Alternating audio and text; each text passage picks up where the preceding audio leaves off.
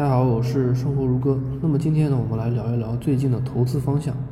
那么首先第一点，就是我认为不管是什么时候，啊都不应该满仓。这个不满仓，也就是要留多少，嗯可用资金，我觉得心里也应该有数。这种有数呢，我觉得标准就在于预期、不确定性，或者说是这个。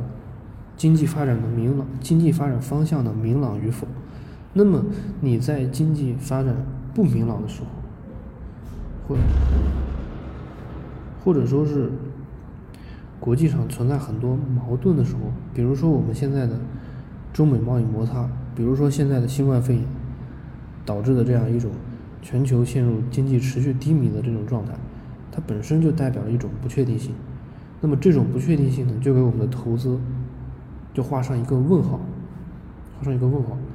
比如说，今年的新冠肺炎啊，你也不知道这新冠会发生新冠肺炎。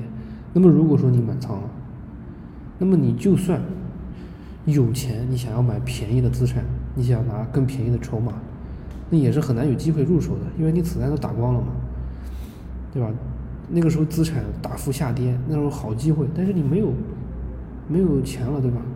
那么你就很难去。拿到这个便宜的筹码，当然啊，这个新冠肺炎本身是不可预知的，但是我们讲到啊，就是二零一八年那个时候，中美贸易摩擦就已经开始了，你就应该预知到会有很，就是不确定性会大大增加。那么在这种情况下，你也不应该满仓啊，不，你也不应该满仓，这样你才在这个大跌的时候才有那个钱去买便宜的筹码，对吧？那么有人说呢，就是不用在乎仓位的问题。我觉得我们作为普通投资者，还是需要思考这个问题的。一方面，我们的心态往往和资金有关系。当你持续下跌的时候，你是很难保持这种良好的心态的。虽然说这是一件很重要的事情。另外一方面，我们普通投资者的资金它是比较少的。啊，比较少的，所以，所以你一下子失去很多钱，会给自己，就是以后投资带来恐惧感。就是你下次有有的好机会，你也不敢轻易出手。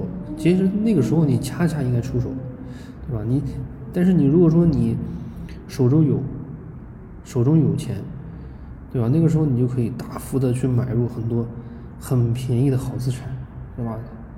买那个很便宜的筹码，你就可以。买到很多，所以仓位控制，我觉得对于我们来说还是相当重要的。这就好像是大家去买保险，比如说是买车险，那么有人为了省保险的钱，为什么要去省保险的钱呢？其实就是赌没有风险，就是万一发生了，那么万一发生了，可能比，可能就是比那个你保险要交的钱要多得多。所以普通投资者呢，就认为啊，就认为，嗯，不用去管理风险，不用去为了保持这个风险的稳定性去投资，去，嗯，去花一部分钱。其实这是很重要的一件事情。很多富人都是那个，就是学会去自己去管理风险，风险也是一件很重要的事情。那么没有风险意识的人，他是很惨的啊，比如说。这个大病保险，对吧？比如说这个，嗯，车险啊，对吧？等等，就这种事情，就是万一发生了一次，你就是啊毁灭性的打击。凡事都是没有百分之百的，不管怎么样，都要考虑好可能发生的事情，这样你才能使得自己的利益尽可能的最大化。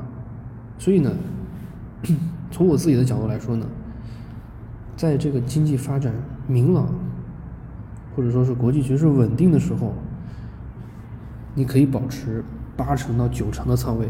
但是，像现在这种情况，我觉得你就不适宜去买仓，啊，不适合去买仓，就很可能我们会面临一个，又是一个大反转，对吧？又又是资产价格大幅跳水的机会，可能很可能会有，很可能会遇到这样的情况。那么这个时候，你如果子弹都打光了，你就。没有机会去入手了，所以如果说在这种情况下呢，我就觉得你保持六成到七成左右，我觉得就够了，六成到七成，千万不要超过啊八成九成，我觉得就风险太高了，风险就太高了，而且呢，这个好资产一定是要等到这个好机会、好机会低价买入，啊，好机会低价买入。好，那么今天的分享就到这里，咱们下次再见。